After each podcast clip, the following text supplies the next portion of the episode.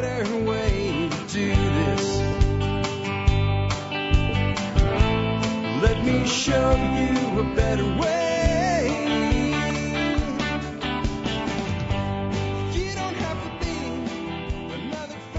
Hi, folks. This is Jack Spirko with another edition of the Survival Podcast. As always, one man's view of the changing world, the changing times, and the things we can all do to live a better life if times get tough or even if they don't. Today is June the 2nd, 2020. This is episode 2672 of the Survival Podcast. And I've got a great one for you today. It's a work in interview, and it is uh, with Geoff Lawton. For those of you that haven't met Geoff before, Geoff is, in my opinion anyway, and I don't know if there's any official ranking of this, but I, if there is, I, I highly doubt that anybody would, would contend otherwise with what I'm about to say, the number one permaculturist in the world today. And if you're not familiar with permaculture, that's what we're going to be talking about today. Permaculture is the concept of a permanent culture. There's a lot of things to do with agriculture or horticulture, growing food and plants, fibers, medicine, etc., um, in permaculture because it's intrinsic to human survival. But a lot of people think that when Bill Mollison, who was Geoff's uh, direct mentor and the founder of permaculture, and who passed away a few years ago, um, when he founded the concept that it was based on permanent agriculture. Well, he and David Holmgren, who's still with us, who are the co-founders of the movement, um, they never meant for it to be taken as permanent, ag- permanent agriculture. From the beginning, it was exactly what it says: perma or permanent culture, culture, permanent culture. So permaculture is a system that uses natural processes and design science and energy audits to, divine, to, to design systems of living that provide everything that humans need while creating a surplus versus causing a, a deficit.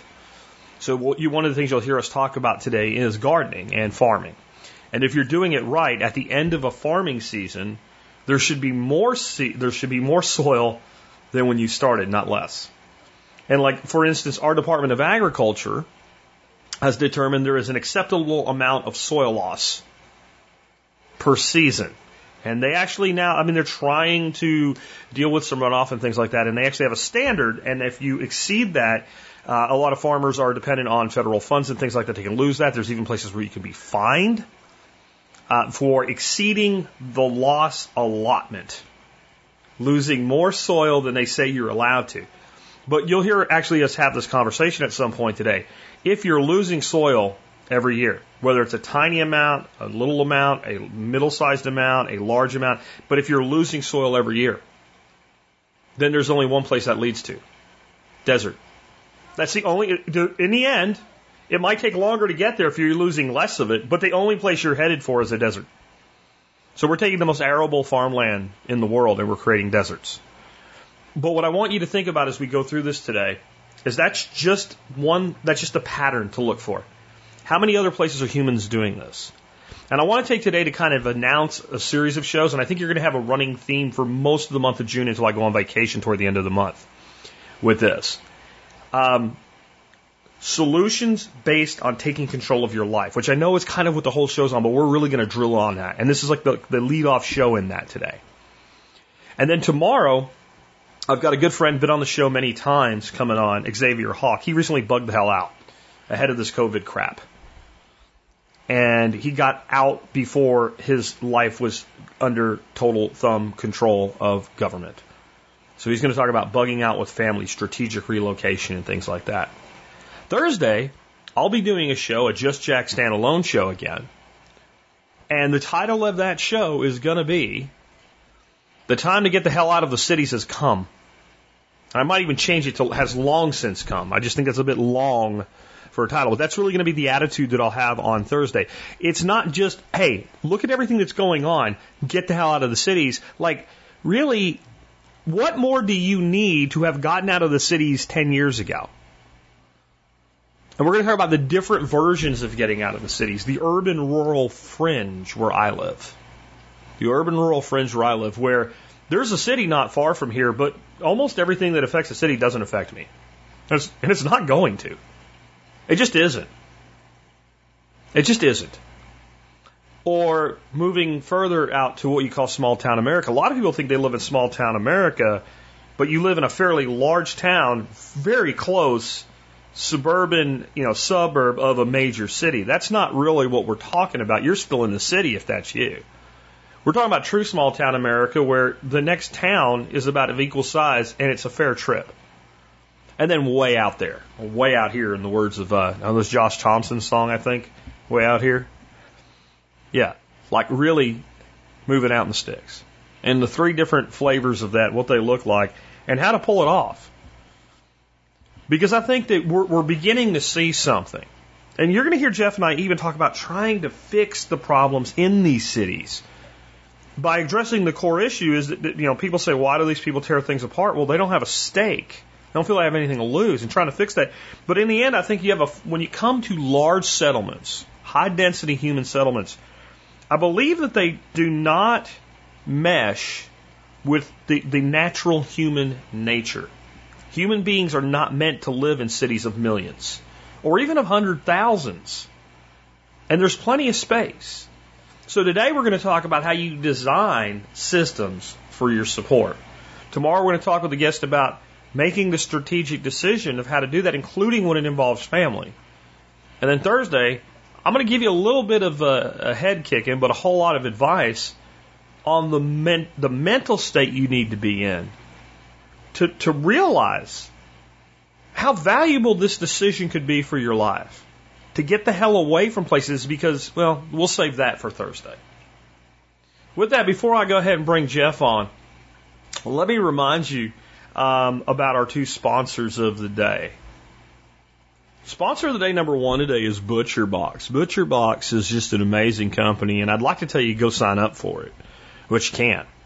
Um, they were doing really, really well before the COVID uh, fiasco happened, and then they really blew up when meat shortages happened and stuff. Everybody piled on, and they actually got to a point where they said, you know, we're a, we're a company that's growing, and the most important thing we can do is not do growth at all costs, but let's take care of our existing customers. So they shut down new signups. They now have a wait list you can join. Why should you? Well, first of all, the quality of the product is amazing. They're the only sponsor I have where I take my payment instead of in money, I take it in product. They send me a box of meat for their advertising every month, and I'm happy to have it. Next up, they, they, if, if this kind of thing happens again and you are in the fold, so to speak, because when they open back up, you're on the list and you, you sign up, this has been a godsend to people. I can't tell you how many people I've gotten emails from say, Butcher Box saved my butt in this. Um, it's just a great way to do your meat shopping. And I'm picky about meat. If you become a Butcher Box customer when they let you get anyway, you'll see why. Next up, uh, check out our other sponsor of the day. Sorry, I'm a little discombobulated today. Safe Castle. Um, if you, I, I really think that we're at a point now. Like I'm, I'm going to probably do a show soon called "Yeah, everybody should be a, pre- a prepper now, but they're not going to." Like if any thing could have woken up the population of this country to needing to be prepared, it should be the combination of the riots you're seeing now on top of the COVID overreaction shutdowns. And let me tell you something. Historically speaking, a pattern of recognition is three. We like three, we don't like three, depending on how it comes up. Some some third boot is about to drop. I don't know what it is yet, but some third boot is about to drop. We're not done with 2020 being a dick punch yet. So you need to be prepared. What's that have to do with Safe Castle? They're like a prepping superstore. Everything you need for your prepping, you'll find it all at safecastle.com. A loyal sponsor who has been with us a very, very long time. Check them out today at safecastle.com. With that, let's go ahead and, and, and talk permaculture today. And again, I want you to think, while we will talk a lot about growing food and plants in this, I want you to realize – and you'll hear us talk about this other stuff too. Permaculture is so much more than that. It's a design science that's not just how you design a place you live, but when you really take it and holistically embrace it and think about the whole thing, it's a design science for how you live. In fact, it's a big thing today. People are practicing it that don't even realize it's what they're doing. They call it lifestyle design. Lifestyle design is a form of permaculture if it's guided by permaculture's ethics and prime directive. We don't really talk about that today. So as I introduce Geoff, let me tell you how you know if something's permaculture or not. Number one, it sees to the prime directive. You know, prime directive like Star Trek type thing is a totally different prime directive though. And the prime directive of permaculture is the only ethical decision is to see to our own needs and to that of our children. So we have to take care of ourselves and we have to take care of our children. If we if if, if we fail to do that, if you if you don't take responsibility for your own existence and for that of your children, then you're not practicing permaculture. And that is very personal. It's meant to be personal. It's it, it, it's not the concept that you have to be responsible for everybody's existence and everybody's children. First, you, yourself and you, right? Me, myself, and I, and your children. And then the tight knit community which you are a part of. And if you can do more than that, so be it. But you at least do that. And then there are three ethics to follow care of the earth. Like I talked about with farming, if we're farming a piece of land and every year there's less soil than there was the year before, we're making a desert eventually. We're not doing permaculture. And you take that and apply it to anything in life. Care of people. If what you're doing is causing harm to others, you're not doing permaculture. If you're an anarchist, we call that the principle of non aggression. Very simple. Don't hurt people and don't take their stuff. And three, return of surplus. When a system produces more than can be used, that surplus, whether it be a capital gain or whether it be excess material, should be reinvested into that system to make it more resilient or used to further the propagation of more systems.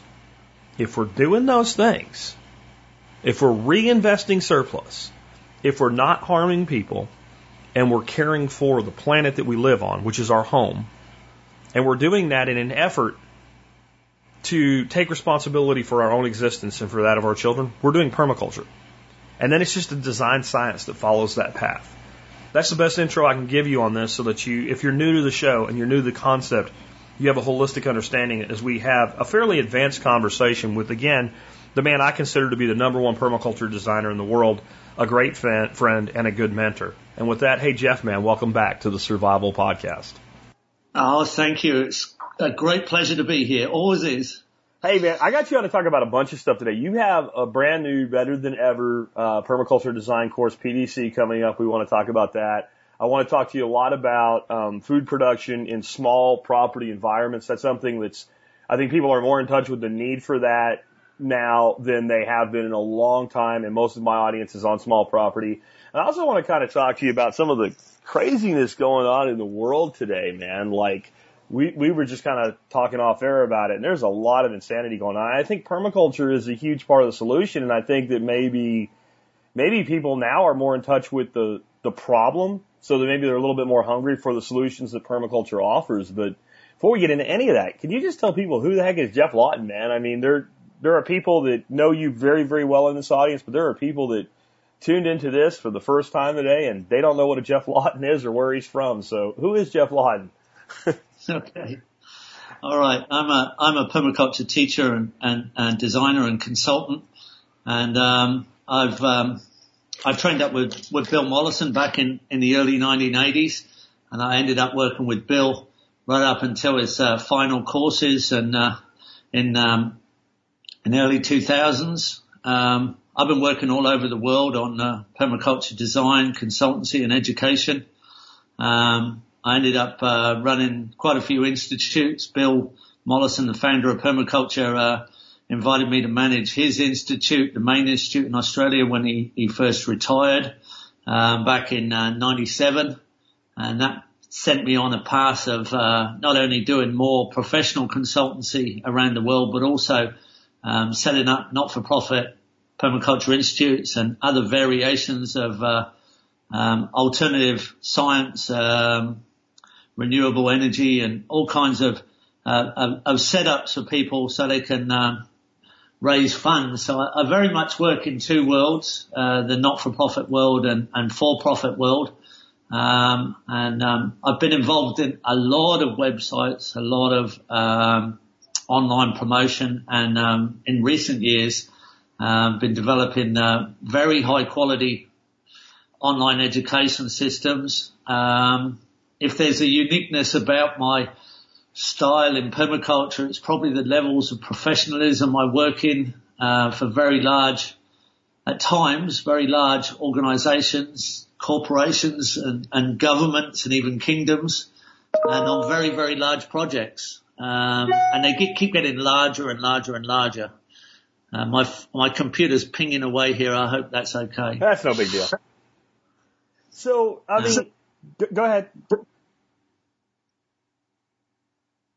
I lose you? Did I lose you? No, I'm here. That's it. Go, go ahead. I'm sorry. I thought I cut you off there. Were you, were you done or do you, were you still rolling? No, I'm good. Oh, okay. Cool. Uh, so you've got a, uh, a brand new permaculture design course coming out. Can you start out with telling people what is a PDC or permaculture design course really all about?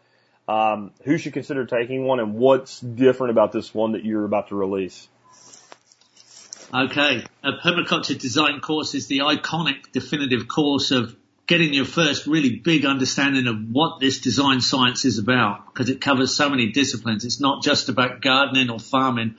It's about how we live in a sustainable way and, um, and, um, develop a world or, or, allow a world to emerge that, that, that is not only self-sufficient and, and, and abundant in every way, but, um, is uh, allows the world to have all the resources and natural systems that it needs to function well, um, but also remain um, reasonably high tech um, and, and science based. So um, permaculture design courses allow you to suddenly see the world in a very exciting way, in a, in a way that you can engage, no matter what your profession, um, you can use it as a design science, as a as a house builder, and you know, as a as an employer, um, and someone who's involved in engineering. You know, no matter which profession, uh, transport systems, energy systems, waste systems, all these different things that humanity works in, we can apply a design this design science to. And make the world work really well, really efficiently. Um, so um, everything um, is um, functioning in a way that, that helps the natural world, helps everything stay clean and clear and, and, and working well. And it, and it, it, really is very obvious that we can all have full employment and, and, and meaningful employment. So it really wakes people up. Um, I've been teaching courses uh, since uh, 1991, and uh, over the last uh, six years, I've developed and refined a, an online course. Um, and originally it was the first course, the, the face-to-face course, um, sort of tra- transferred online, and then I developed a specifically catered online course with all the modern technology and a big team of people, high def, high def footage, great backup, hundreds of animations, our own animation team, and most recently, we just keep evolving and listening to our students have more than 15 teachers assistants, students coming in from all over the world asking all kinds of questions. And we've made it easier for people to learn. I've always tried to produce very active students and students who can become teachers themselves, designers themselves and practitioners. Um, so I've got a reputation of teaching really active students. Um, and, and I've just tried to improve that. So online, we've been able to create learning tests that are really fun. So each section of the course, you, you can take a very casual but enjoyable online test to see whether you've understood each section of the course with links back to where you might have made a misunderstanding. Um, we've had over 30,000 questions within each course that my team's analysed and worked out what are the most ask questions. Um, we've we've created a, a, a, final design exercise. It's just an exercise, but it's the most amazing document that allows you to ask. Well, it, it provides the questions you need to ask when you do a design for yourself or you do do a design for a, someone a client. And and really, it's probably the most sophisticated document in permaculture it took a long time to create, but it literally asks every question you need to ask to design any system anywhere. um, everything about the land, everything about the clients, everything about the climate, everything about the infrastructure, everything about the legalities of the local area. Um, and it, and it's a it's a sort of tick box system where you you fill in the boxes and and it leads you by the hand right the way through what it's like to be a professional designer. So we keep providing systems like this. Um, we provide chat rooms for people, casual chat rooms, waiting rooms, all online, so that people can interact together for informally as well as formally during with with the course. And I'm I'm really surprised how it just um, how the online world allows us to keep evolving systems to help each other. You know, how to socialize, how to interact, how to share information, share experiences. You know, the technology just keeps getting better and better and, and it's really great. It's a wonderful thing. So this uh, this document that guides you through the uh, the design process that that's very interesting to me. Like back when I did my first PDC, God, I guess back in 2008, um, you kind of learned all of the elements of a design and all the concepts of a design, and you learned the you know the, the core of the PDC, and then you had to pretty much assemble the design from the knowledge. There was no real like guide except the the the the design manual itself and whatever your teacher laid out for you. But you had to then figure out what do I ask, what do I do, how. So you're saying this kind of like steps you through the process so that the result is the design versus you driving the design because we we're going to end up with every property and every designer will be different in the final design, but the process really is quite the same and it's just as we get to different points where this is this is the, this is a restriction, this is not, and what we're trying to do. So is, is that what you're saying? It's more like a uh, a guide to develop the design. It's a much more um, integrated process of getting the student where they need to be. Absolutely, I think it's the most useful document in permaculture. Um, um, although we've made it, our team, but uh, I find it extremely useful. Um, what I've found a lot over the years of consulting and I think the reason that most people um, find it difficult to be a consultant at times is that you spend a lot of time coaching um, the questions to the to the client. You, you, have to coach the the brief, what you call the brief. So I, I need you to tell me why you want to design and what is it you want it to achieve. And people can't just tell you. And, and this is your client who's paying you to consult. So I spend more than half, often 80% of my time actually coaching the answers, coaching, I'm, I'm, I'm asking the client what it is they really want and why they want it and, and have they thought about it and, and, and, and, and, and it's a long time before I can actually really feel like I can do a good design until I've got all these answers mm. and they just don't come forward. So we spent a long time, 16 of us spent a few months putting this together and debating about it and opening it up. And of course there are sections where it says, write 500 to 1000 words description on this section because this is an area where you're going to elaborate design. But on these, I want to know your altitude, your, your latitude, your distance from the ocean. I want to know, you know, your street address. I want to know the landform. I, I want to know, you know, there are set answers that are just like fill this box in. Now create something in this box. Now fill this box in.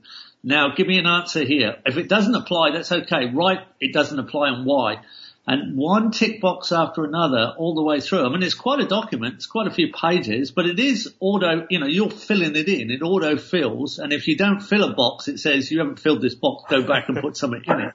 You know, it's like totally automated because people want to jump through hoops. They'll just give me the certificate. Well, I'm sorry.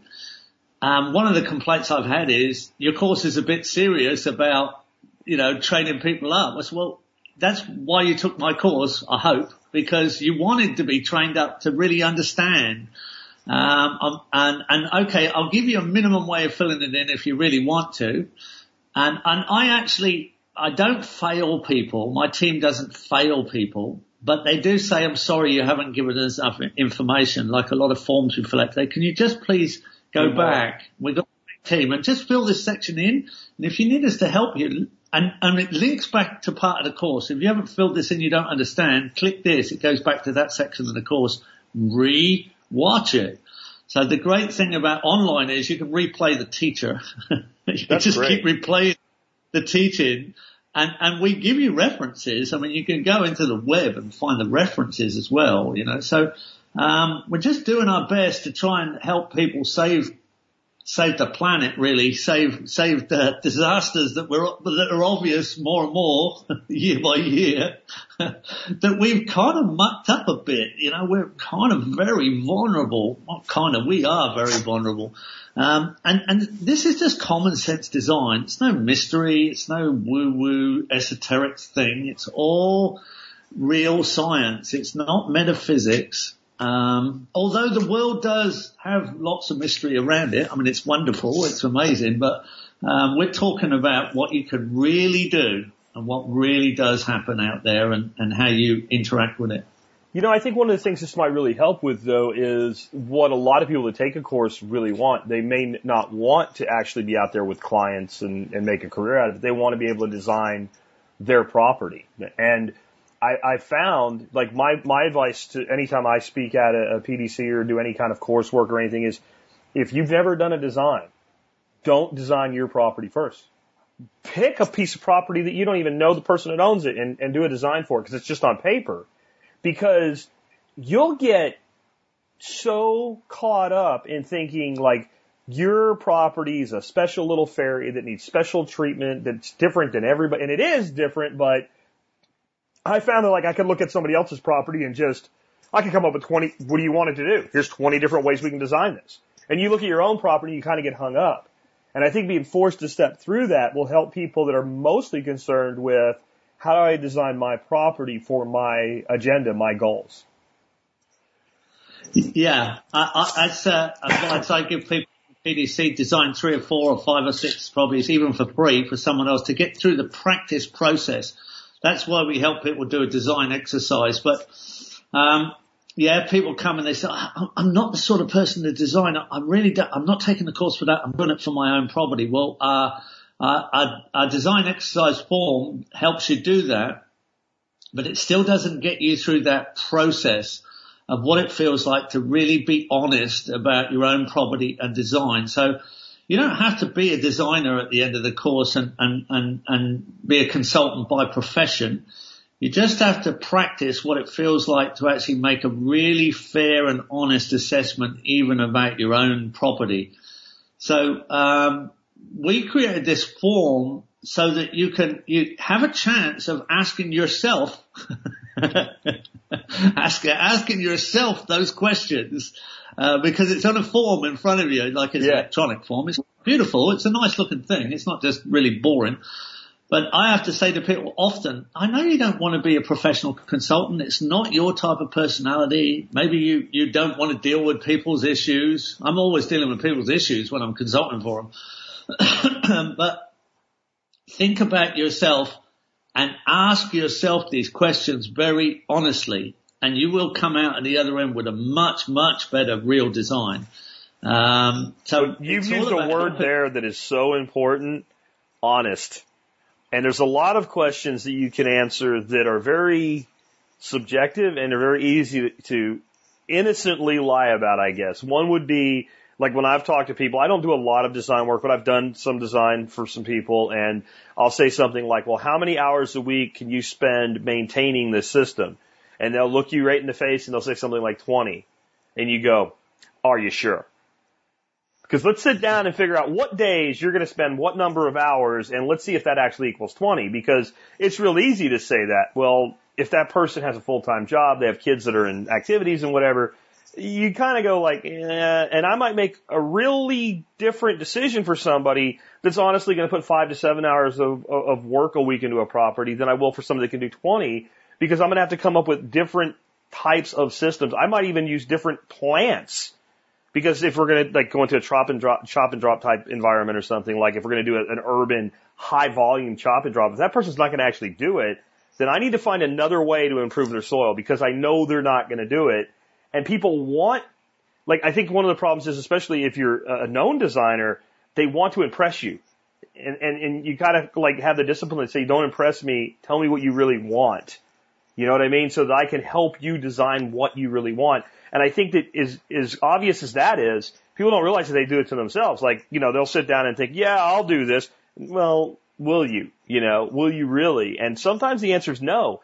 And that's okay. I mean, your, your mentor, Bill, was big on the designer in the recliner, right? And knowing to, how to build certain things to be as low maintenance as possible.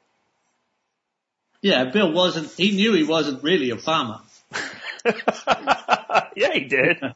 He had no qualms about saying it either. He was happy about it. He was like, you know, this is where I can hide from my wife and, and watch the food grow, you know, and I think there's, there's a lot to be said for that. Um, with people in my audience, like I kind of said, I wanted to angle this toward most of the people in my audience own smaller properties, anything from, let's say, a, a tenth of an acre in the suburbs, um, to it might be a couple acres. My property is what I would call a mid-sized property. It's three acres.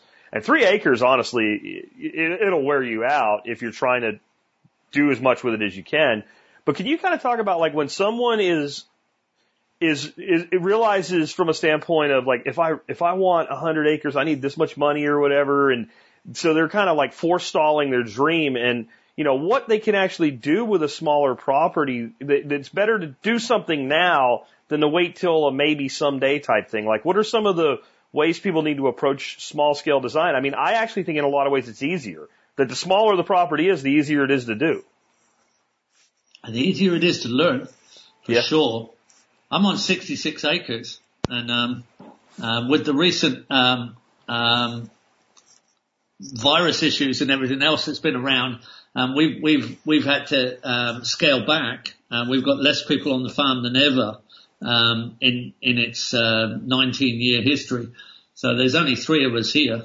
Um, so we're, we're, we're really, uh, downscaling the design and making it efficient uh, because uh, you know it's set up for a lot of people um, to be here learning and, and, and interacting, and that's been a really interesting exercise how we how we downscale and, and and make it really efficient. So the animals are doing most of the work and our our our, um, our interactions are, are, are very small.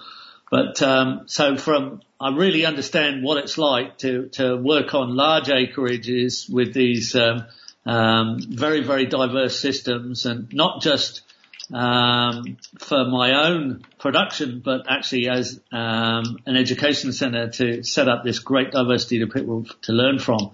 So that's that's crazy stuff. Um, but I'm I'm very much involved in being out there on reasonably large size. But I work more and more and more with small spaces. I'm working in inner city work in Australia. Um, we've got uh, Sydney uh, going up with um, interesting stuff happening. Literally um, tiny, tiny, tiny blocks of land. We're doing um, townhouses, permaculture uh, development townhouses where where, where there was 10 houses, there'll be 30 townhouses redesigned into, uh, well, demolished 10, 10 old houses and put up 30 townhouses, but designed with uh, micro space permaculture systems. It's becoming a trend.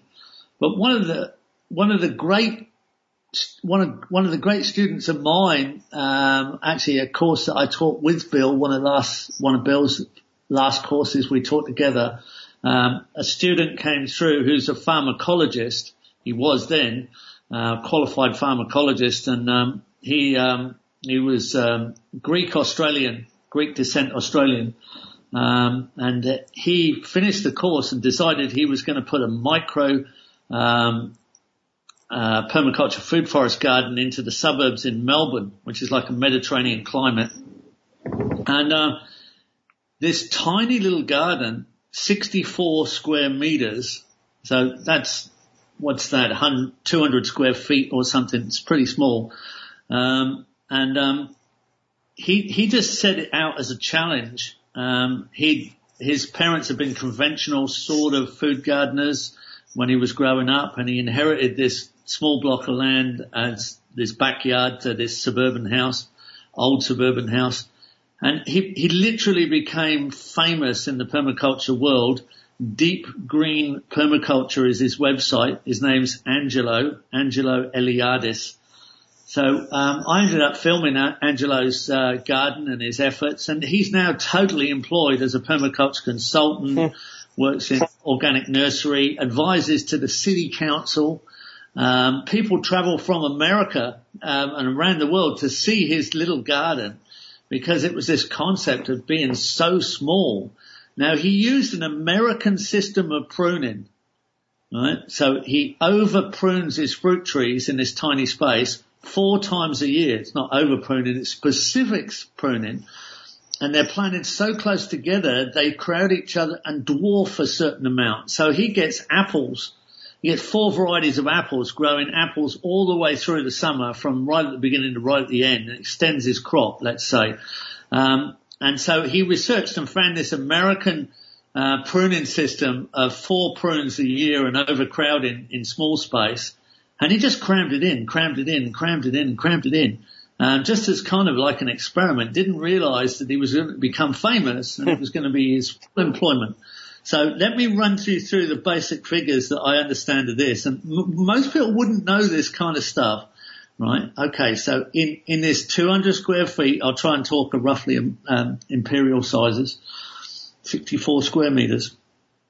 He has 30, 30 fruit trees, 12 different types of understory berries, and 70 to 80 herbs and vegetables types right? So 30 types of fruit tree, 12 different types of berries, 70 to 80 different types of herbs and vegetables, more or less eats out of the garden, runs all kinds of little research as well. He doesn't have room for compost, so mostly have as worm farms. He has a couple of static little piles compost, brings all the organic matter in from the suburbs. He documented every single gram every every tiny measurement of weight of production that came off the property. I think he still does. But at, at, when it got to the point of peak where he was sort of like getting up to like maximum production, and I'm sure it's incrementally increased a little bit since as it's uh, got more maturity, he was averaging 13 and a half tons of production per acre. If, if you extrapolated it out to an acre in size, he was getting 13 and a half tons of production per acre. Now he gets very little pest damage because everything's pruned down quite low. And although neighbours have a lot of bats and bird problems in their larger fruit trees where the old families moved out and the young people have let all the fruit trees go big, the bats and the birds, we have a lot of parrots in Australia, a lot of bird damage at times, they all get smashed. But they don't come into Angelo's garden because it's low and it's close to the, the, the people and the domestic predators like cats and dogs. So the birds don't come down low and the bats don't come down low because they're kind of scared that they're close to domestic predation height. There's evidence sort of like six, eight feet maximum, yeah, eight, ten feet maximum on, on his pruning height. Now I, am there in the garden with Angelo and it's just this amazing little wonderland. It, it, it's as, as, a pharmacologist, some of the questions I asked him was about health, and he was absolutely convinced that most most pharmacies can close down if we do this, because a lot of our health issues are around what we're eating and the biology we're connected to in the soil. And these wonderful little systems like this are just full of health-giving plants. But I asked him, I said, Angelo, it's a straight question. It's like you just asked about the question, how much time do you have? I said, Angelo, he's right in the, in the thick of the garden when I asked him this. So how many, how much time do you put into this a week? And he looked at me really seriously and he said, I reckon, uh, um, maximum of two hours. Maybe an average of two hours. And, and I thought about that. I thought, doesn't, wow, that doesn't sound like much, but it's not a lot of area.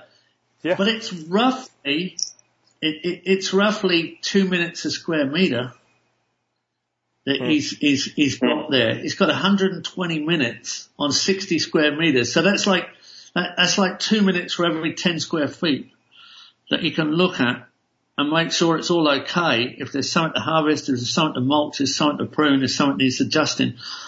You haven't got two minutes for every 10 square feet of an acre. No. Not, no. Not really. No.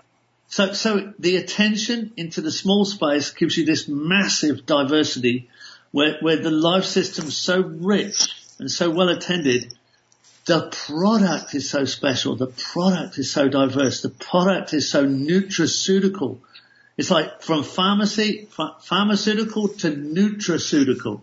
Mm-hmm. And this is what we miss out in the small space. We miss the house of the small space attention.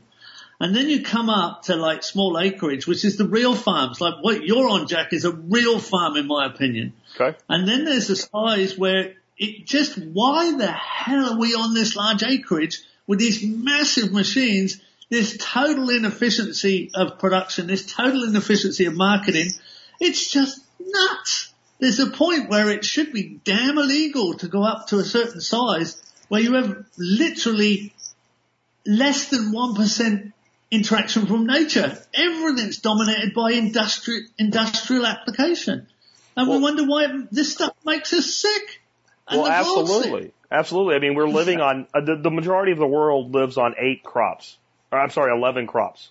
Eleven crops for the whole world, and there are, you know, like you just pointed out, this guy's growing when you all in uh, over 100, 150, 200 different things on a couple hundred square feet.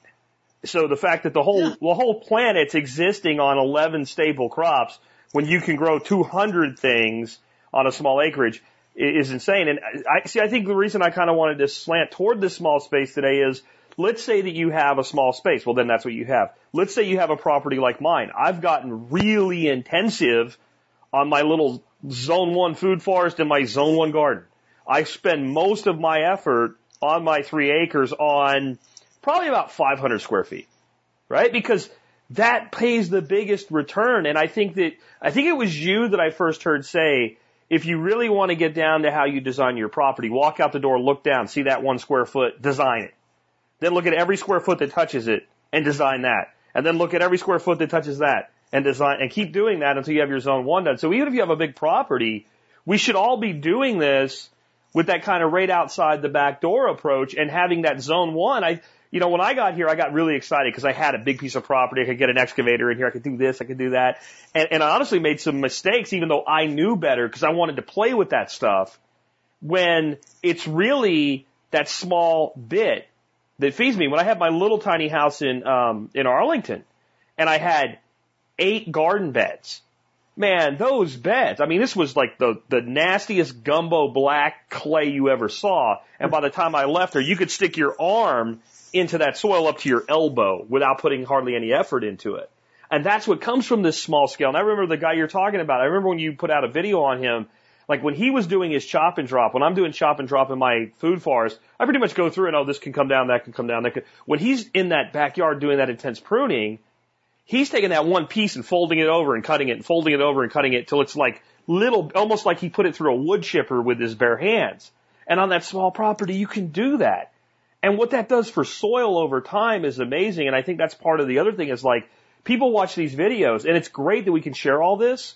But like what's in my backyard, that didn't happen in a day or a week or a year. It takes time. It can go rather quick, but it still takes time and we have to have some level of some patience of expectations like work with nature but give nature something to work with and give nature time. And we can stack into that time and accelerate that process, but it still takes some time. And it's in that small acreage you get a lot it seems like you get a lot quicker gratification out of that. And if you can make that small piece feed you, then the rest you can, you can have a lot of fun with it. And then there's some piece of it, like we said, along into that zone four, zone five on those bigger properties that why would I want to, why would I want to make a field there? Why don't I just encourage that forest and then I'm, I'm a hunter gatherer on my own property? That just seems like a much more common sense, even if you have a large property, to use some portion of it to basically restore forest and not worry about a trophy hunter mentality. Like how much can I get out of it, but how much can I get it to do and how much diversity can I push into it and then let nature decide what it wants to keep. Yeah, absolutely. Yeah, we have trouble staying in our nest and feathering our nest with this diversity uh, because we keep looking out at the at, at the larger space. Um, we should stay in the nest, in close, making it as diverse as possible. And as we expand it, kind of like viscosity slows us down out there. It gets a bit sticky. You get much bigger in that style. So at that point, you go, okay, I changed. I, I, I changed the process. I've gone into the next zone. I've, I've got to have a different attitude outside of that intensity. So, you know, a lot of people discredit the fact that it, it's there's much value in these small spaces, but there's the most value in the smaller space, the most value. Um, and the value diminishes as we go out. Um, our, our inner gardens are where we truly can teach. Our small spaces where we really can teach. It only works if we're in there ourselves, um, interacting with it. As we get outside, nature has to be our partner. And the further we go, more and more the nature is our partner until we get to the wilderness where we're just the observer and the learner. Um, and we're not, we can't do anything but really cause damage out there in the wilderness. we, we haven't got much positive to do to wilderness except for observe and learn. Um, um, but physical out there in the wilderness, mm, very, very rarely that we have a positive interaction in the wilderness. Um, it, it might be allowing something to happen. That's about it. It's not really uh, a physical interaction. It's allowing wolves back into Yellowstone Park or something like that, and then watch what happens. Um, it, it's not. Oh, oh I'm going to put another bit of earthworks in and, and, and improve the wilderness much. Um, so, but when we're in the inner space, everything, everything we do is is, uh, is positive. Um, and and one thing I really, and this is a shame with the this point in history, we have to realise that we've lost our our health, we've lost our immunity, uh, we've lost our ability to recover, and our gardens are the answer. Um, that's where we're going to gain most health. It's where we're going to gain most positive interaction with each other as well. It's where there's more surplus. Surprisingly, there's more production per square foot in the smaller space than anywhere else. So it's where we can share. Um, and when we know that, when we know it, your biology changes. Your, your, your, biology of belief, one of the great books out there, biology of belief. Um, with that positive act, attitude that you know you're benefiting your body with what you're putting into it because you're engaged with the life processes. You are what you eat. And if you don't know what you're eating, you don't know who you are. And the more you're engaged in what you eat and how it's produced and where it's produced and how fresh it is, the more you know who you are. And, and as we know who, you know, if we know who we are, then we know who, how we can interact with each other and, and, and, and, and share the truth. to be honest, and let's share the damn truth. you know, if you take a look at kind of where you're talking there about health and, and what have you, you and I were talking a bit about the, the coronavirus and, and the governmental overreaction to that. You got, you got stuck in, uh, in, in, in the Mid East for a while on that. You had to get out via Heathrow and, and make a, a long trip back to Australia. Um, but we were also talking about health and the ability to actually fight off a pathogen and, and, and have the innate immunity so that you can do that. And some of the detrimental effects that have, um, that have been, you know, created by locking people up and basically killing off their immunity and all of the damage people have done to themselves. But this is, this is something I'd, I'd like to kind of get your perspective on that I've, I've been thinking about lately with viruses and talking about on the air. If you give me any, any life form, I can show you that that is either a decomposer, a predator in some such, and not the way we mean predator like in biology class where the, you know, the lion eats the antelope, but I, I would look at it that if, if I eat lettuce, I'm kind of a predator of that lettuce. I'm a consumer of, of some other life form. Or it's prey. And again, not necessarily the antelope to the lion, but the lettuce actually becomes the prey to the human. Like, and, and that, or you have a decomposer. You have a fungi that breaks something down, the teeth of the forest, as you call it. And every life form fits into one or more of those categories, except a virus. A virus doesn't actually eat anything. It doesn't decompose anything. It doesn't provide food for anything. So there has to be something that it does. And to me, it's basically an evolutionary element. It, it causes things to evolve or it corrects an imbalance. That that's what it does. So if you had a whole bunch of plants in your field and a bunch of them died, instead of pouring a chemical on there, you'd say there's an imbalance and nature's correcting it. And so instead of trying to use a chemical, you might put in other pioneering species that correct that imbalance and at some point this plant can then return. Or half of the, if, you had half your plants get wiped out, instead of freaking out about it, you would just propagate those other 50%, right? Okay, there's, there's the genetics that we need to survive in that environment. If we keep damaging our own immune systems, if we keep creating nutritional imbalances in our body, it is only a matter of time. And, and people think I'm heartless when I say this. I'm not, it's not a judgment. It's just a statement of fact. It is only a matter of time until nature will correct the imbalance. I believe Bill referred to this type of thing as like the phasmid conspiracy, right? Like there, if, if the trees won't fall to the fungus, the fungus will go up to the trees and there's your beetles. Like that's what we've done to ourselves. We've so imbalanced our own immunity and our own nutrition that at least one of the reasons you could have a novel virus all of a sudden hitting people is you've created a weakness that nature's exploiting. Absolutely. Uh, agriculture's full of it. In so many ways. The whole thing, most people, you know, in conventional agriculture, all, most people want to t- talk to you about how do you get past viruses and pests and diseases. Uh, they don't want to talk about growing things. They want to talk about how do you kill the problems that you continuously got. Where in nature, nature just balances itself out with diversity and interaction. Um, and that's what we've done to ourselves. It's funny with the coronavirus, one of the things is like all the planes stop. We can't stop traveling. We stop interacting with each other. We're sort of, it's turning into the matrix. We're going to be in, all of us are going to be our own little petri dish if, you know, and, and somehow some robotic factory is going to supply us with everything that keeps us sterile.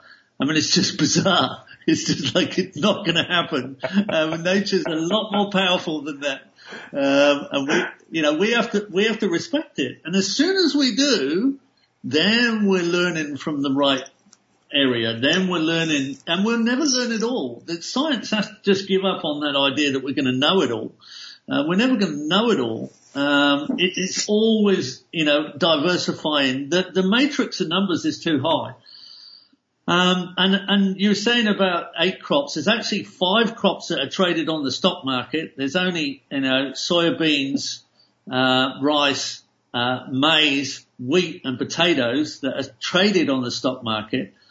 Yet there are hundreds of thousands of crops that could be part of our, our main food supply and there are hundreds and thousands more that have yet to be domesticated.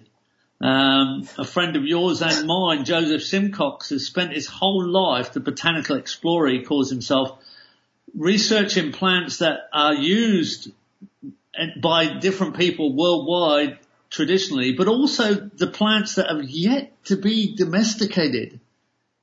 And, and, and science has rejected all this in recent years. We, we, we can't domesticate any new plants. We can't use any except for what's traded on the stock market. Um, we've favored everything around the economists. And, and recently, recently, uh, I was kind of partly horrified and then kind of interested. George Monbiot, the famous Guardian journalist, wrote a post about these new factories in Sweden where they've actually developed all foods can be produced inside a factory. Um, the whole thing can be genetically engineered. The whole thing can be chemically produced, and and and you know um, even meat and eggs and fish and all your vegetables and all your fruit compounds can be artificially created inside a factory, and a byproduct of that factory is hydrogen. So the, the factory actually makes potential energy while it can produce every type of food that we presently eat and are used to consuming in taste. And my thought on that was really it was kind of a little bit radical. Um, well, that'd be great if, On the moon? if everybody. well, the, the thing is, uh, this is what I thought. Yeah. I thought this would be great because if they did that, why don't we make selling food illegal? And uh, you couldn't buy food. It's illegal. If they made it illegal to sell food, but you have a choice. And you're, you're going to fall, I know which side you're going to fall on. Okay. The choice is you either grow your own, you can do as much as you like, as diverse as you want. You just grow your own food, and there's a whole group of us in the world who are going to just say, okay, we'll grow our own food, or you eat that factory food. Nothing in between. Right? Nothing in between. We can, we can trade globally, all those food producers, we can share seeds, just let it go. Go for it. Doesn't matter anymore. There's no agriculture out there to damage. It's just us, the permaculture food producers who provide for ourselves. And you can either eat that food and it's free. It doesn't get sold, right? It's just free, right? You either grow it or you give it away, right? Or everybody wants to live that industrialized, chemicalized, pharmaceutical life. They just go and buy the factory food. Doesn't take up any space. One of the things they were saying was takes up very little space, very little, very small footprint and very little water and it actually produces energy rather than, than costing energy. So great, you go for it. Yeah, go for it. I think there's going to be a very interesting um, um, analysis later on between the health of those people. I was going to say, yeah. I'm all for that because I figure in one generation our kids will run the planet and everybody else will be dead. So yeah, like yeah, okay, yeah. You, I see when I hear that, I, I think you know what I like. I've been watching some of this future uh, looking stuff lately, and I'm like, that sounds fantastic for Mars. That's, Yeah. that's a, like okay, I understand what you're going for there, but and, and when I'm watching these, it's actually amazing to me how this is changing my permaculture mindset. Watching them talking about building bases on Mars and bases on, on the moon. And I'm going, well, if you can do that, you should be able to turn West Texas into a paradise. Right? If you can make it where I can survive on the moon, then you should be able to make West Texas where I can get land for $10 an acre. You should be able to turn that into an absolute Garden of Eden. And it, it, it, it, you see what I'm saying? Because like, there's so many problems you have to solve to be able to keep people alive on the moon, at the South Pole in a cave, in a 3D printed dome, that if you can do, if you can actually do that, and that, you know, I grew up wanting to be an astronaut when I was a little kid, Geoff. Like, so it's not that I'm against space. I'm not putting down space exploration. I'm just trying to get some perspective here. You're going to talk about taking 100 years to terraform Mars while you're unterraforming Earth. Like, there's a there's a disconnect there, and a, and a, it it shows me a clear lack of understanding of the value of the gift that life on this planet is. Yeah. That's just a waste of time. Why would you even bother? The energy audit is ridiculous. it's ridiculous. And we just don't do the basic um, energy audit analysis, of the energy into the energy out on these systems.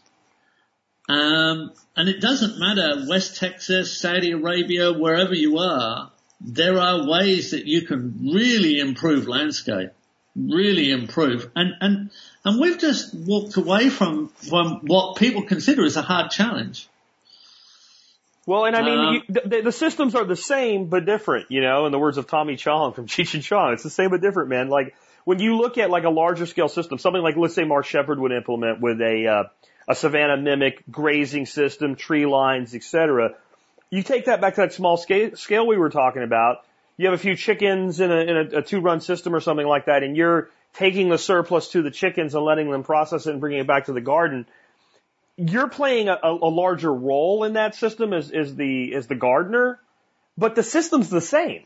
The system is still we're putting the excess uh, vegetation through the digestive system of an animal that is breaking that down and contributing to the fertility and returning it and creating a closed loop and creating interconnections and we're managing that to the, the benefit of the end of the of the livestock and the individual. It's still the same system. And it, it doesn't matter if you're doing that in Saudi Arabia or West Texas or Central Texas or uh, subtropical um, uh, Australia. The, the the basic fundamental principles remain constant. That's that's kind of what I got out of my first PDC that I ever took. That this was a, a guidebook, uh, quite literally, to be able to design a productive system anywhere in the world. And and so why you're looking at Mars, I don't understand as a, as an aside. But you, you see what I'm saying there? Like it really is the same it's really the same pattern over and over again. Yeah. Yeah. Uh, where I was just working in Saudi Arabia, which is the opposite to Wetumpka Urban, I was on 80 square miles of property. Um, and most of it was all within one catchment just outside Riyadh in central Saudi Arabia. Um, so I was able to ca- calculate exactly what four inches of rain a year does. Um, and, and, and four inches of rain over the year on that catchment all exits one point of the property, um, is 19 million cubic meters of water. 19 million cubic meters of water. Right? So you got 80 square miles of property, and once it gets to saturate, now, uh, now, as you know, like in West Texas, most of the rain comes in one big rain event Yep. and then a few smaller events. So, you know, you're going to get 75% of the rain come in four hours. And I designed, I designed 10 miles of swales, um, and I put in just one mile with, with a big, um, D9 bulldozer, which is 65 tons. And at either end, I put giant rock gabions with big excavators, just as an example. Um, and they planted a few thousand desert trees along there and watered them, but then it rained. And, and, and I've got the rest of the job to do if, if they think it works. And then it rained and we had a big rain, like quite a big rain, like the, the usual year rain, you know, like, like nearly three inches, nearly three of the four inches arrived in one rain. And no one had ever really looked at it like I then coached people to look at it because I was saying, you've got green spots here and there because you've accidentally trapped the water. You've hmm. done what I've done, but you've done it accidentally. That's why you can see it on Google Earth. That's why you can see those green. That's what they are. Let me show you. Let me take you on the ground and show you that green spot. It's just the fact you put a road or a mound there just accidentally. I'm doing it on purpose. Now, let's have a look. And when it rains, I won't be there maybe, but when it rains, you go and have a look at that exit point. Well, it rained, thank goodness. And they went out there when it's dangerous. You're not, you know, it's kind of dangerous in the desert when this happens. So I said, you get out to the exit point, you film it for me. I wanted them to see it really, but I said, Yeah. you promise you film it. Well, they filmed it. It looked like a small section of Niagara Falls running dirt, liquid dirt. It, it's a horrendous amount of water, horrendous amount of like massive amount of water. It looked like, say, one fifth of Niagara Falls running the dirtiest run you'd ever seen. I said, there you go. You imagine if you stopped just a little bit of that and soaked it in intentionally, what would happen? What, tell me what would happen after I've shown you. And they were just like, wow, why didn't we realize this? I said, I don't know, but there it is. there it is. You know, thank goodness for mobile phones. Thank goodness for mobile phones high def film and you know, the volume of the water and the sound of the water is just like, wow, right. Okay. You know, roll out the bulldozers. Let's, let's put this in and see what the hell happens. And this was for a wildlife reserve. Now, what will happen, I hope, is they'll see it and go, we could use this to actually be more productive, couldn't we? you know, like, yeah, yeah, you could. West Texas, Saudi Arabia, it doesn't really matter. Or your little urban garden. It's, you know, it's different but the same.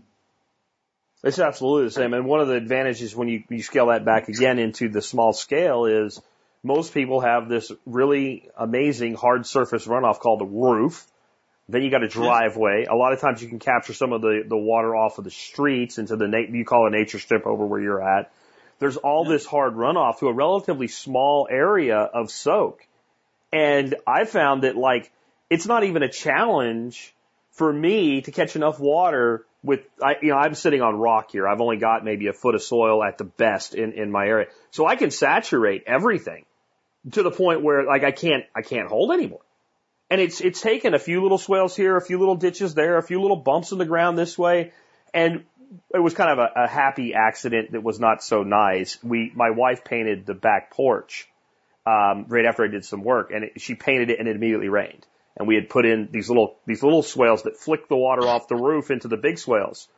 And, and to watch paint chips float out, you know, a, a couple thousand feet away Yeah. with no effort, no machinery, no pumps, no anything that that water moved.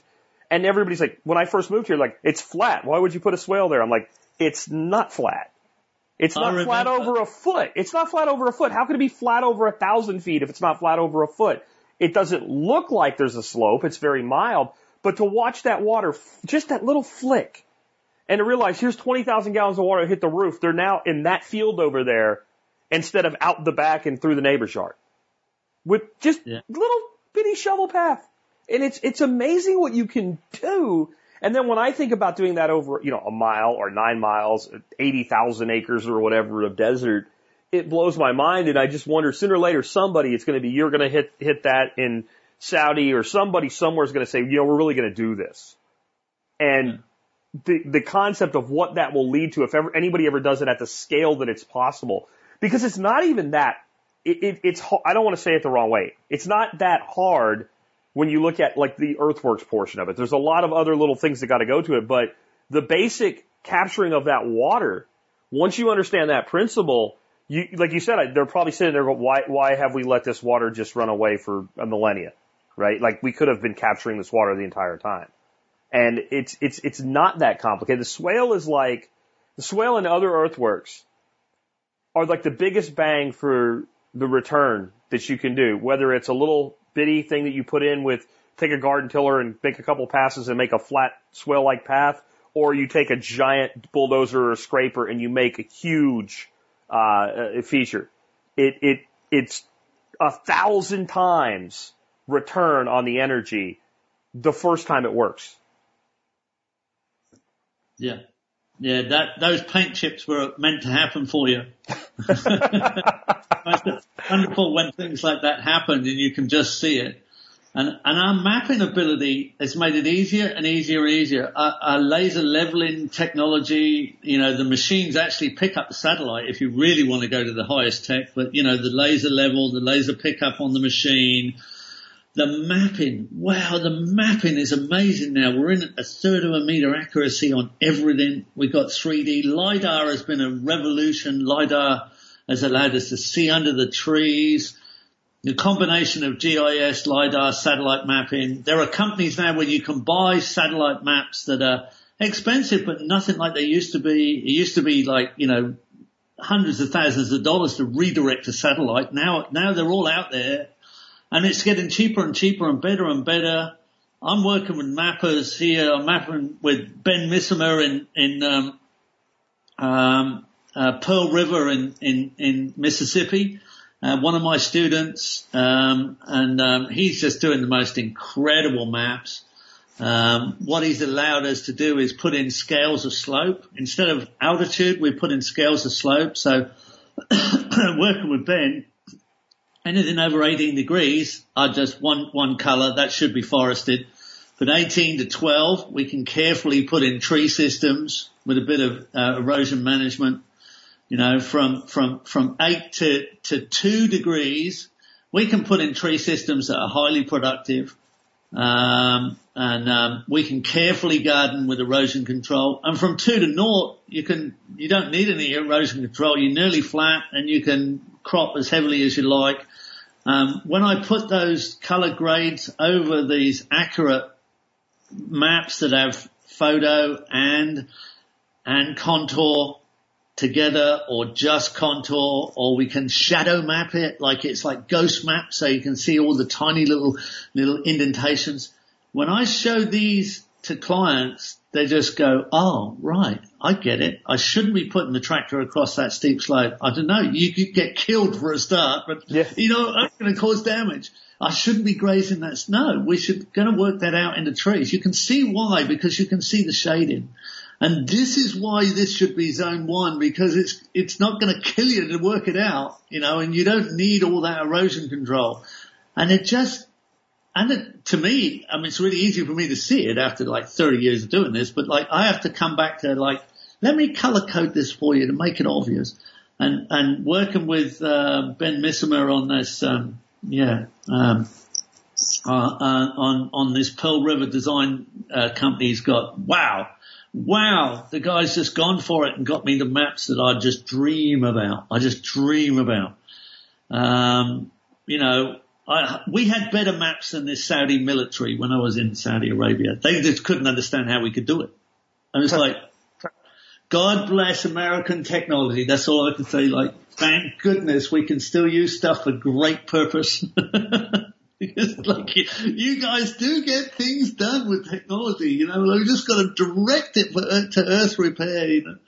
Well, you said years ago when we were talking about Monsanto and kind of kicking that dog in the head, um, you know, you could say what you want, but God, I'd love to have their technology and their budget and use it for good. And I think there's a lot of that out there that it's not that technology's bad. It's not that we want to go back to living in caves, though sometimes I think maybe that's the only solution because people naturally destroy things for some reason. Um, But all of this technology, when properly channeled, can fix a lot of the damage that we've done and, and enhance things and make them better. Like I'm all about let's not cut down wilderness, but there's places where we already have and we've done so much damage. If we don't, you know, those little bit of earthworks here and stop that erosion there and maybe a little bit of, you know, selective grazing here to establish this grassland and then, you know, a little encouragement there. And then nature can kind of take that over and turn it back to wilderness. But there's places if we don't, if we don't do something, it won't come back on its own, or if it does, it'll take, you know, uh, millennia to, and we can, we can by stacking in time, we can do that same work in, in, in decades versus thousands of years. Yeah, yeah. There's plenty of damage out there. It's going to take more than a thousand years to come back. I mean, that's not much in nature, but you know, in, in, in the in the age of the planet and life on Earth, but it's a lot for us, and it's a lot for a lot of suffering for a lot of people. And, and, and we can create an economy like you've never seen. The economy, the new economy potential, um, and meaningful employment where people really love to work. They, they wouldn't, they wouldn't have it any other way because it's such wonderful work.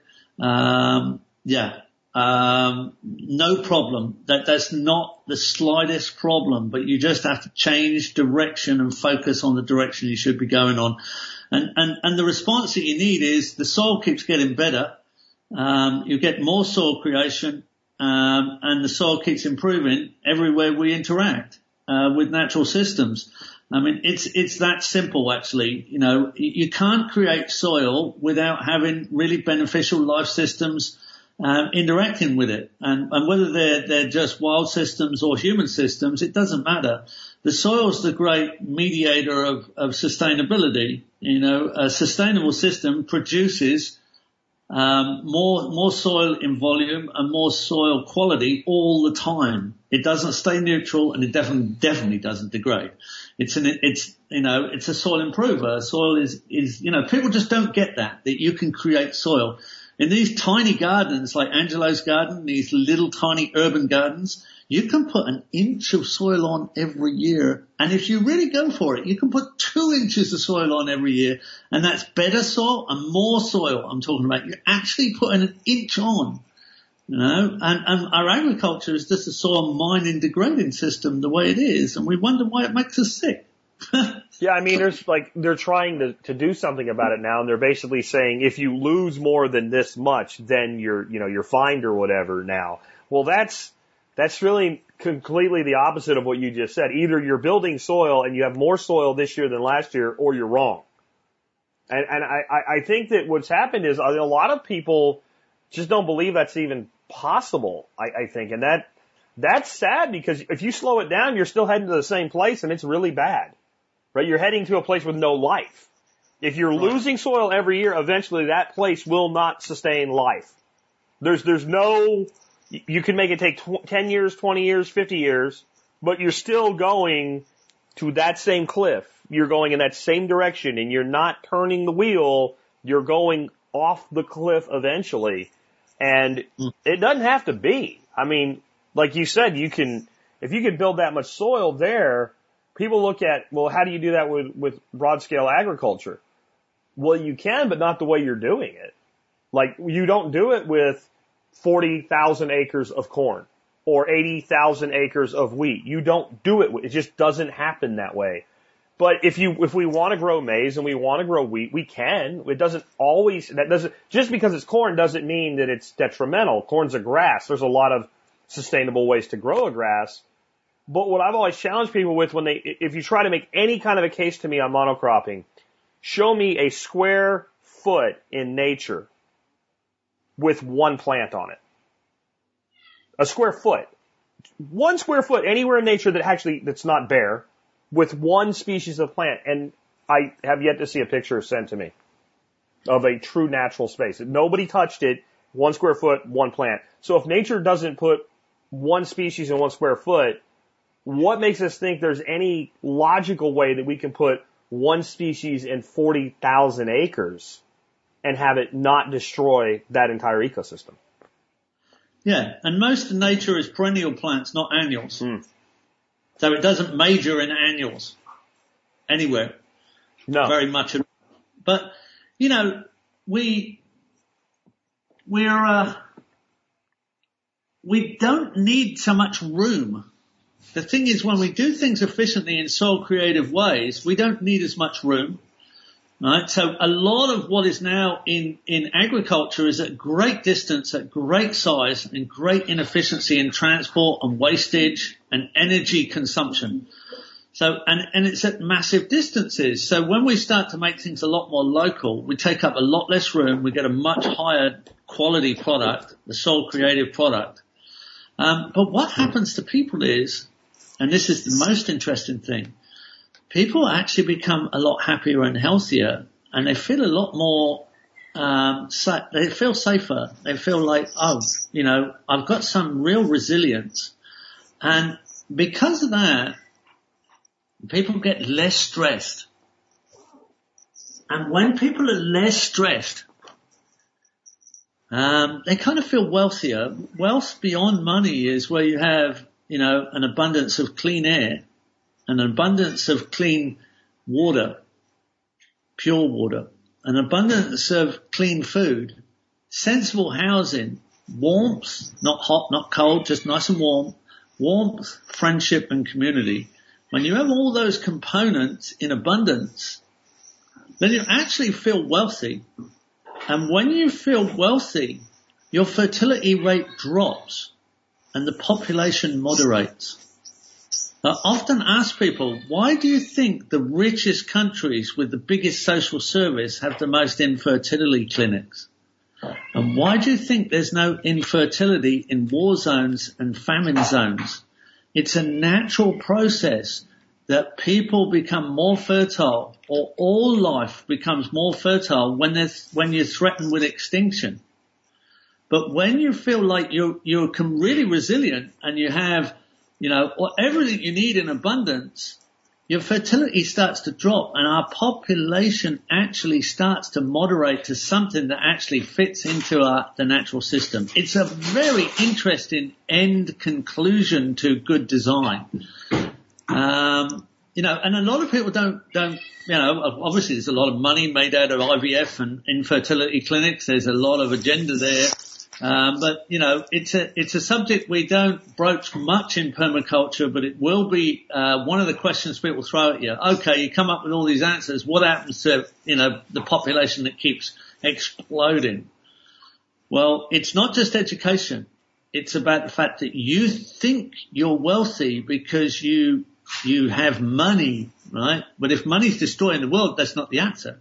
If, if, if, if the modern economy is about total exploitation of nature, there comes that cliff, right? You know, it, so that's not, there's a, there's something in between this, which is like, you know, feeling wealthy because everything you do improves air quality, improves water quality, improves food quality, improves our, our, our housing and our feeling warm and our interactivity of, um, you know, our, our friendship. Now what we've done is we've done that with the internet.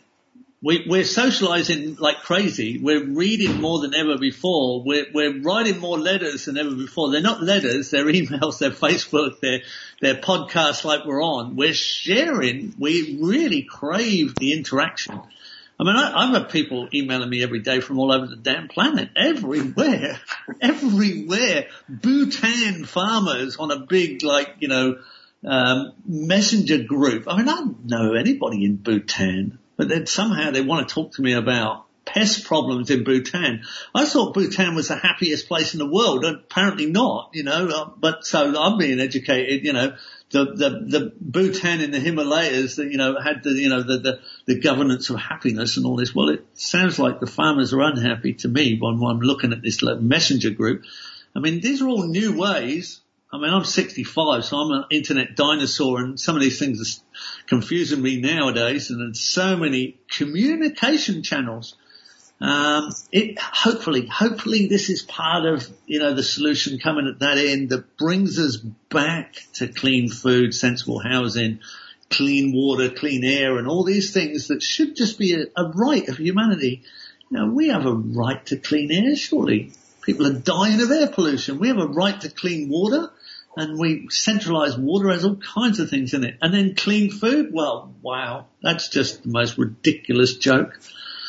You know, um, I mean, with this coronavirus, I know you and others and uh, we haven't really felt anything. I'm on, I'm on Zaytuna Farm. There's no difference in life whatsoever. Like, my food's Yeah. the same, my water's the same, my electricity's the same. I, I, I'm not connected to the outside world whatsoever. None at all. Yeah, when they told me to socially distance, I'm like, okay, right? And I, like we were talking, I have to, like, in, in trying to help people with this show, I have to remind myself daily, not everybody has the backyard that I have. That there are hmm. people that are really hit by this and that my advice needs to guide them somewhere better. You know, I can't do it for them, but I can at least try to help them understand the situation and how to get out of it.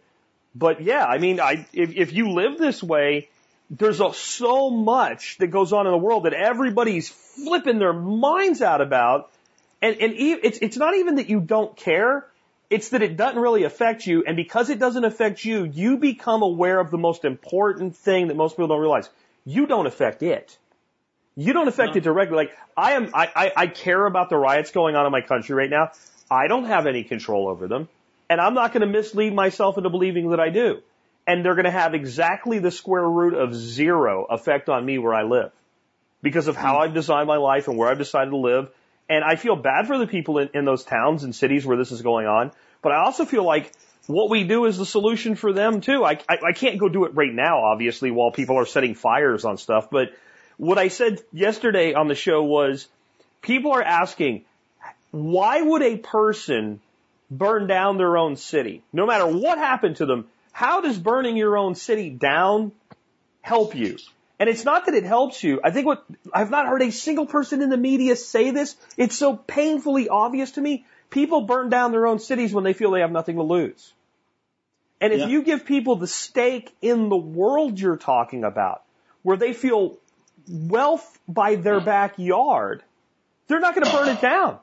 And, and people think that you're crazy. I remember back when you said, in the first greening of the desert, you said all the world's problems can be solved in the garden. And I put that on the air. And people said that's a bit fanciful and what have you. And like there's bigger, like, and I'm like, you talk about missing the point. Literally all the world's problems can be solved in a garden. That doesn't mean that my garden will solve the world's problems, but it means it sure as hell can solve a lot of my own and it's something anybody can do. So how many times a garden solves a problem for somebody is only dependent on how many times it's replicated. Yeah, imagine this. You've got the garden out in those, you know, rebellious cities right now. You, you put in the garden and you talk your neighbour into putting in the garden. So you've got two gardens co-joined. And then you co-join 10 gardens. Then you co-join 20 gardens. And then you co-join 2,000 gardens. Where are you? You're in this wonderful farm. And the, you, would you burn it down? No, No. way. No way. Nobody's going to let anybody burn that. You got 2,000 co-joined gardens in Detroit or Los Angeles? You've got a world changing situation. Going to change the whole world on that. Right? Because once you, once you start to co-join them, you know, it becomes, it becomes a huge people park of, of overproduction.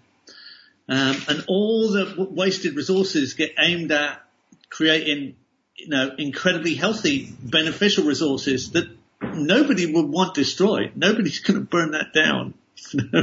you and I are not going to burn down our systems for the, the, the, we've lost our minds if we think about doing that, you know. Well, and Uh, so they, what they're saying now is, you know, they, these people are bussed in and they're not locals and all that. There's, there is a very organized group in this country called Antifa that is agitators in situations like this. But when you look at it, a city, and you see 20,000 people in the streets partaking in this, and of course there's the people that have to keep bringing up the, the peaceful protesters. I get it. I understand it. That's not what we're talking about. I'm talking about the people that were tearing down the wall on the side of the Target store, leaving with a big screen TV those people do live there by and large, and they don't feel that they have anything. And when people, you, I know you, like me, you've been all over the world. You've been to places where people really don't have anything. I, I remember people saying, you know, well, if it comes to it, I would eat food out of the garbage. And I'm like, let me tell you, I've been to places where if you go to the garbage, you won't find food because nobody would throw anything edible away. And when mm-hmm. people get into that mindset, there's a point at which if something sparks anger, they will act in ways that you can't you can't get your head around as being logical, but to if you understand the, the mindset of that person, it's completely logical. So the solution isn't more of the thing that caused the problem. The solution is for that person to feel that they have something valuable to defend. So instead of tearing it down, they're defending it. And, and, Yeah. and it's hard for people to get their head around because I think most people don't even know what real, like, I think they, a lot of people live in scarcity, but they can artificially insulate from it. Many people have never seen true scarcity, so they don't understand that that person that only lives 25 miles from you lives with it every day. Yeah, I mean, at one end you got people stealing big screen televisions. The other other end you got people fighting over toilet paper. Yeah, yeah, yeah. None of it makes any sense. But you got to have toilet paper to build your toilet paper fort, Geoff. See, if you build a to- toilet paper fort inside your house and you go inside it, it protects you from the coronavirus. You did know that, right? Yeah, right. Uh, yeah, I work in a lot of countries where people don't use toilet paper, so they Yeah. think it's a bit strange. Mullen. Uh, but uh, I'm, I'm, uh, you know, some of the gardens we put in in the Middle East where really just linking chickens to soil fertility and, and gardening on on almost solid rock have actually shocked people. So you are getting this this effect in small areas, and we got we got ladies in in Jordan feeding their, their, themselves, their, their husband and five kids and producing surplus out of really small gardens. Um, and, and it's just shocking people. You know, they're just shocking that they're feeding their, their large families and producing surplus and teaching school kids to do the same thing. And all they've done is linked, you know, um, food scraps, some organic matter, a few chickens and soil fertility. Um, and, and, and these are people who have nothing. They really have, like compared to the average income earner in America, they have nothing. They're, they're, they're almost on a negative income. Um, so, uh, you know, it, it, can be achieved so easily. Just, we just need to refocus and redirect ourselves and set those examples down. Luckily the internet allows us to do that. If, if you look at the Greening the Desert website, or the Greening the Desert uh, Facebook page, you'll see some of these gardens, and, and they're in a hostile climate. They're in that West Texas type climate. Uh, they're in a village in West Texas, comparatively, let's say, and they're, they're living in absolute garden abundance just from these. And they and the reason they've followed us is they've got nothing to lose. They haven't got anything. They haven't got nothing. Wow. It took 10 Wow. years, took 20 years almost of my time going back and forwards to the Middle East. But, um, I'm, I'm redundant. I, I'm literally redundant on those systems. Those people are teachers. They, they are, they have the examples down. Thank goodness we have the internet to share it. See, that's interesting. You know, we talk about turning the problem into the solution. So the problem we have in a lot of these places here and in, and in countries around the world is that the people don't feel that they have anything to lose. But what you just said there is since they don't have anything to lose, then why not take a chance on doing something that actually is constructive and presenting it that way? So you take the problem, you literally have taken the problem.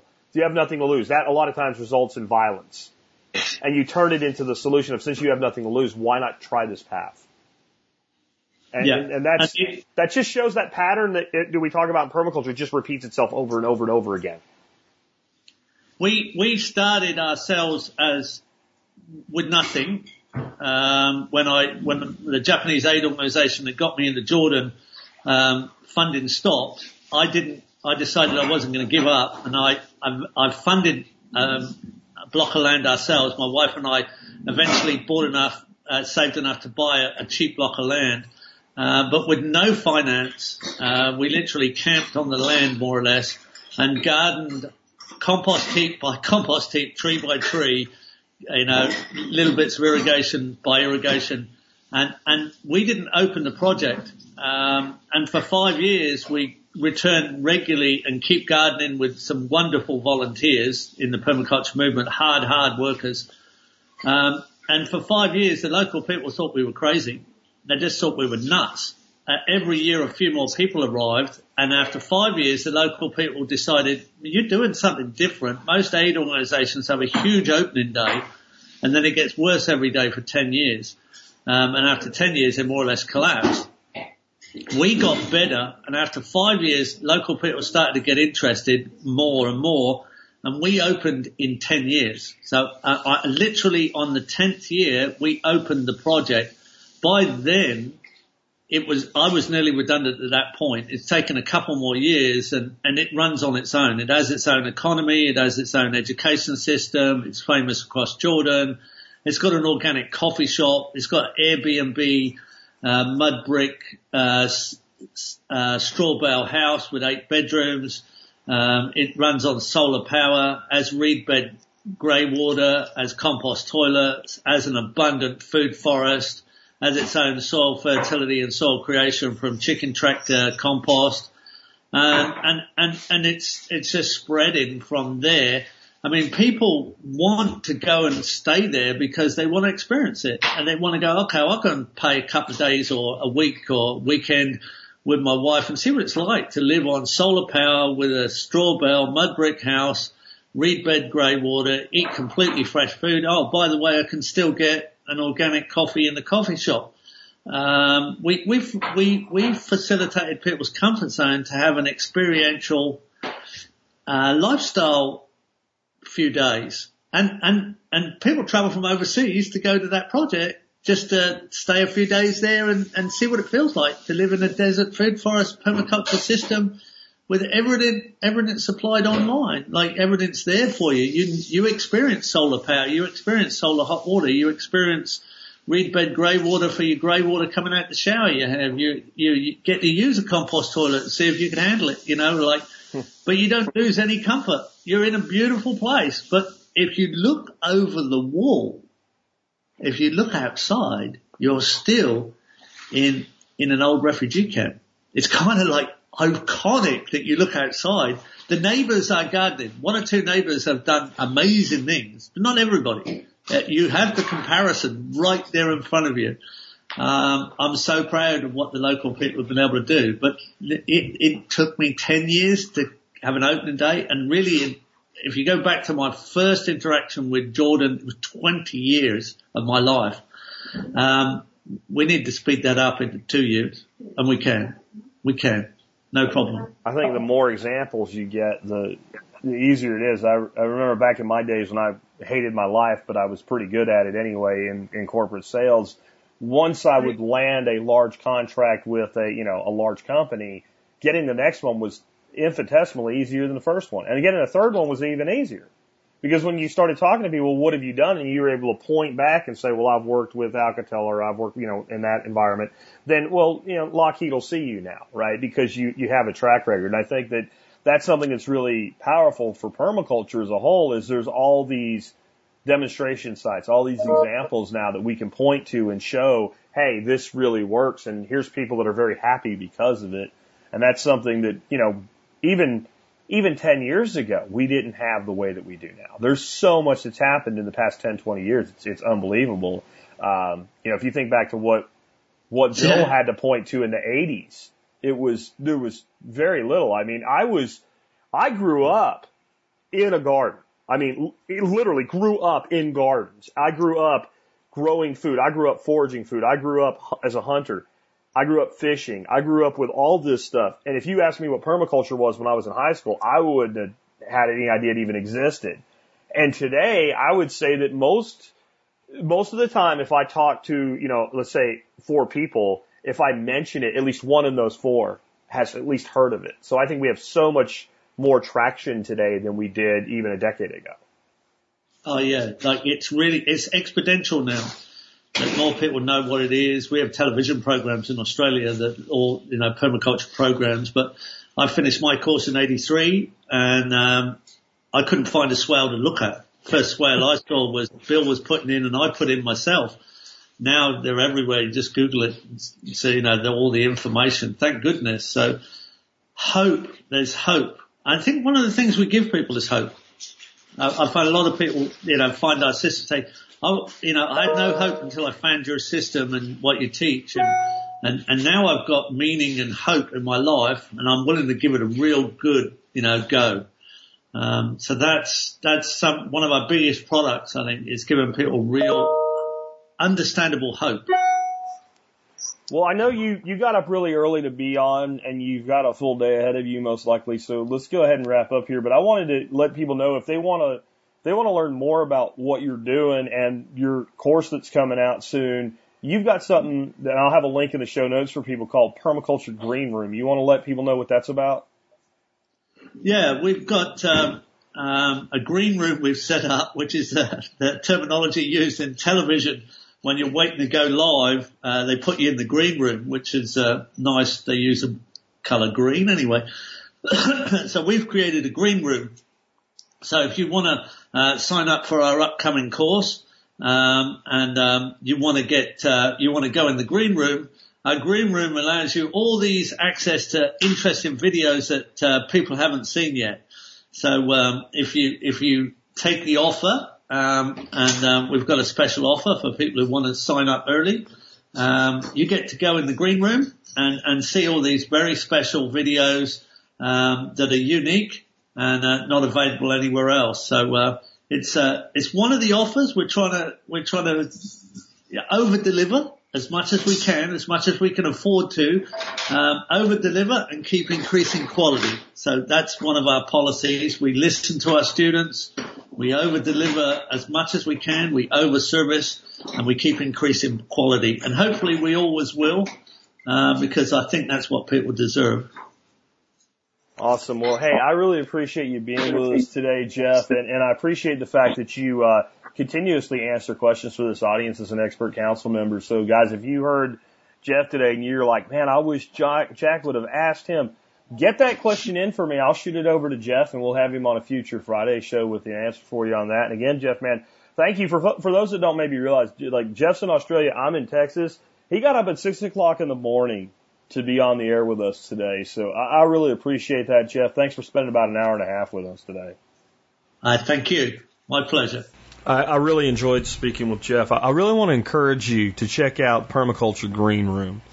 Um, there are 15 awesome free videos there. Even if you don't ever take uh, the PDC, uh, which will be a paid course, you want to become a, a you know, a, I guess a, a free member is the way to look at it. So it's like basically a free membership, and, and you can sign up. I've got a link in the show notes today, so you can sign up through there and uh, check this thing out. It is just some amazing videos that will open you up to what can be done.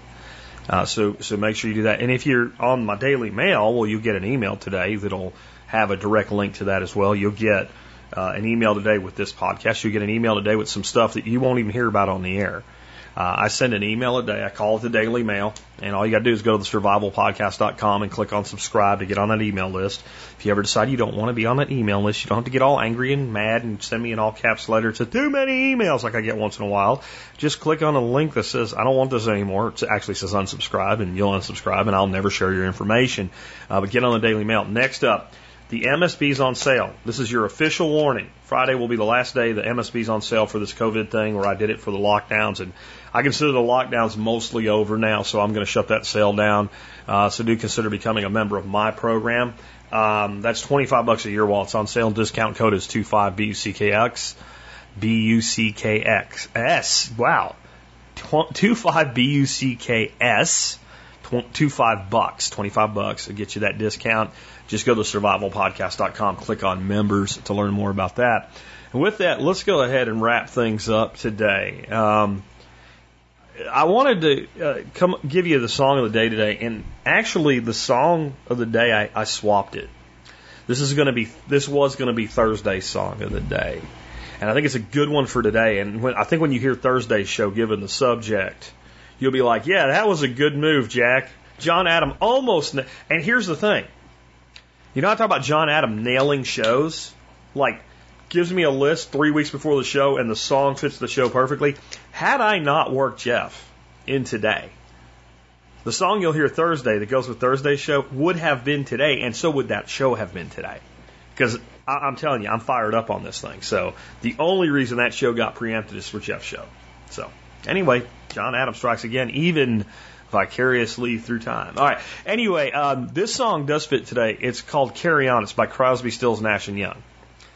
And this is really about kind of losing someone you care about is what, and carrying on. But the, I, the song I think is bigger than that. And I've heard the live version where they talk about it somewhat as they introduce it. And I think it's designed to be. And that is that basically the point of this song is shit happens in life. And the only thing that you can do is just keep going and do the best you can under the circumstances. Boy, that's kind of a theme song for 2020 because there's two types of people in 2020. There's people that let it pull them down or use it as yet the latest excuse to why they're not getting things done. And there's people that just keep going no matter what happens. Carry on. With that, it's been Jack Spirko with another edition of the Survival Podcast.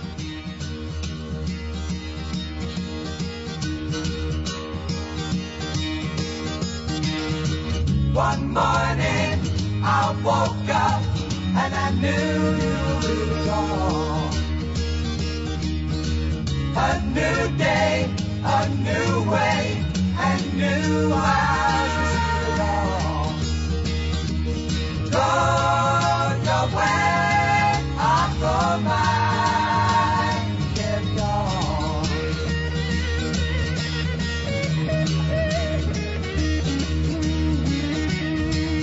The sky is clearing and the night is bright. The sun,